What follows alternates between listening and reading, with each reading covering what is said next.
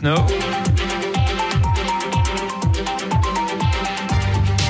S'intéresse aujourd'hui à nos loyers et pas que avec votre invité aujourd'hui, Béatrice Rull, Christian Dandresse. Bonjour Christian Dandresse. Bonjour. Vous êtes conseiller national et avocat de la SLOCA. La commission des affaires juridiques du national a accepté hier deux initiatives parlementaires. L'une qui prévoit de réduire les possibilités de sous-location pour les locataires. L'autre de simplifier la procédure de résiliation de bail en cas de besoin du bailleur ou un de ses proches. Et cela, pour vous, c'est inacceptable. Bah, je pense qu'il faut le mettre dans le contexte. Ça veut dire que les bailleurs ont déposé plusieurs textes, il y en a quatre, ça ce sont les deux premiers, et il y a une stratégie. Tout d'abord, c'est de faciliter les congés, et ensuite, c'est de bloquer la possibilité de contester le loyer. Et pour les personnes qui contesteraient le loyer, c'est de faciliter en fait la fixation du loyer sur le marché, c'est de rendre légal en quelque sorte la, la, spéculation.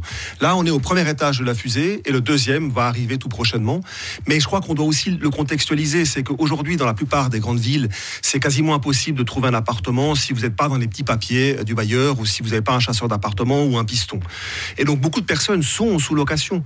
Et donc si vous supprimez le droit à sous-louer, que le bailleur euh, décide souverainement s'il accepte ou pas la sous-location, ou s'il résilie ou non votre contrat de bail, évidemment que beaucoup de personnes sont concernées, donc beaucoup d'appartements qui vont pouvoir être reloués sur le marché extrêmement cher, et ça va réduire encore la marge de manœuvre des locataires et le nombre de logements qui sont abordables pour toutes les personnes qui n'ont pas les moyens de payer les loyers délirants en fait que les bailleurs imposent. Vous êtes conseiller national, est-ce que vous menacez d'un référendum si euh, ces quatre textes sont acceptés Ah c'est clair, donc la SLOCA a déjà préparé le, référendum, on a lancé c'est déjà prêt au moins. on parle pas, pas de documentation, mais on a, on a lancé effectivement une campagne qui a déjà récolté 30 000 signatures pour demander aux autorités fédérales de stopper en fait ces attaques.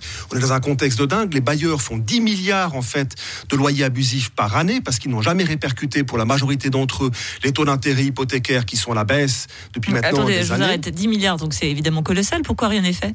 Bah, seulement, c'est le droit du bail qui prévoit que si le bailleur vous dit non, je, je ne répercute pas le taux d'intérêt hypothécaire, c'est le locataire qui doit faire une procédure. Alors, peu de locataires le font pour deux raisons. D'abord, qui veut faire un procès à son bailleur, puis ensuite, dans beaucoup de cantons, euh, vous n'avez pas la possibilité d'aller devant le juge sans passer par un avocat et sans payer des frais de justice et voire même participer aux frais d'avocat du bailleur si vous perdez la procédure.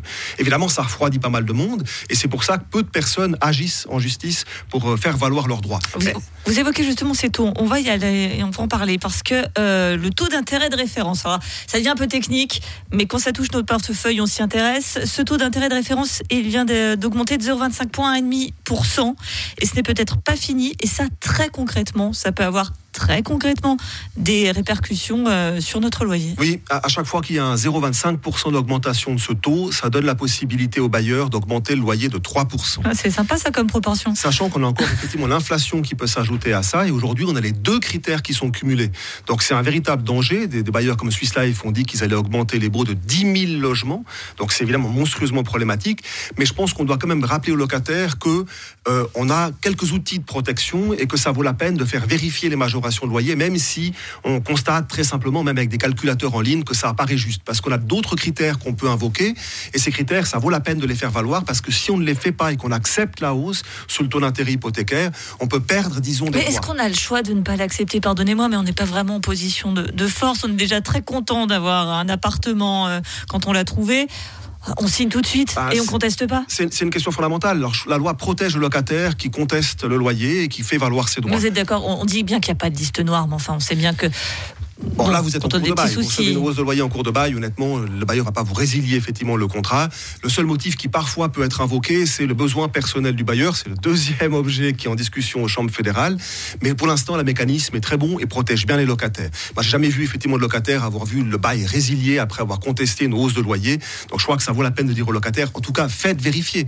Parce que parfois, on peut avoir des marges de manœuvre qui n'apparaissent pas à premier, au premier regard, notamment si vous allez sur les calculateurs de la Fédération des consommateurs ou même de la SLOCA, parce que ça dépend de chaque contrat. Donc c'est pour ça que ça vaut la peine de faire vérifier si les hausses sont valables ou pas.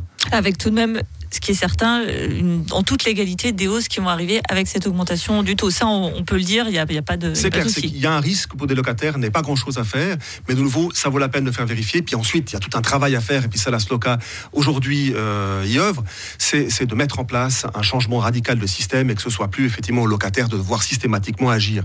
Parce que le problème avec ce système, c'est que vous ajoutez de l'abus à l'abus. Comme très peu de locataires contestent le loyer initial. On a 400 000 baux qui sont conclus par année en Suisse.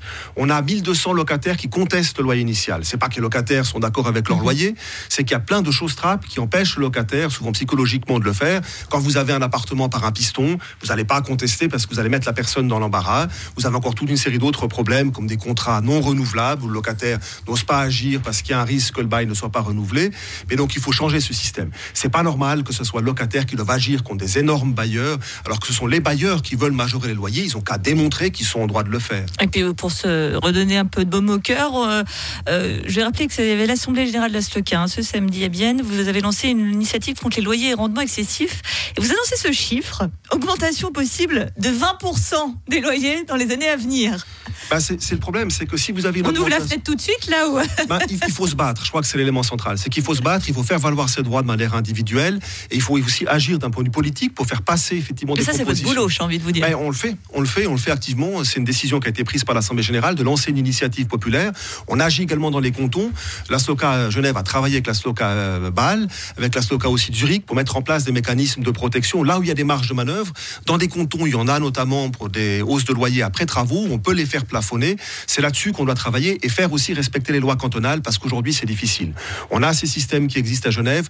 Pas mal de propriétaires font des travaux lorsque c'est des travaux dans des appartements sans demander d'autorisation. Il n'y a pas de blocage des loyers après travaux évidemment s'il n'y a pas d'autorisation qui est demandée. Et nous on essaie de traquer ça parce que c'est de l'argent que les locataires ont payé en trop et ils doivent être remboursés pour ça et on doit pouvoir compter sur les autorités euh, publiques pour le faire. Le message est passé. Christian Andrés, conseiller national avocat de la SOCA. Et puis si jamais voyez une petite tente sur les caisses, ce sera peut-être la mienne si les 20% d'augmentation arrivent prochainement.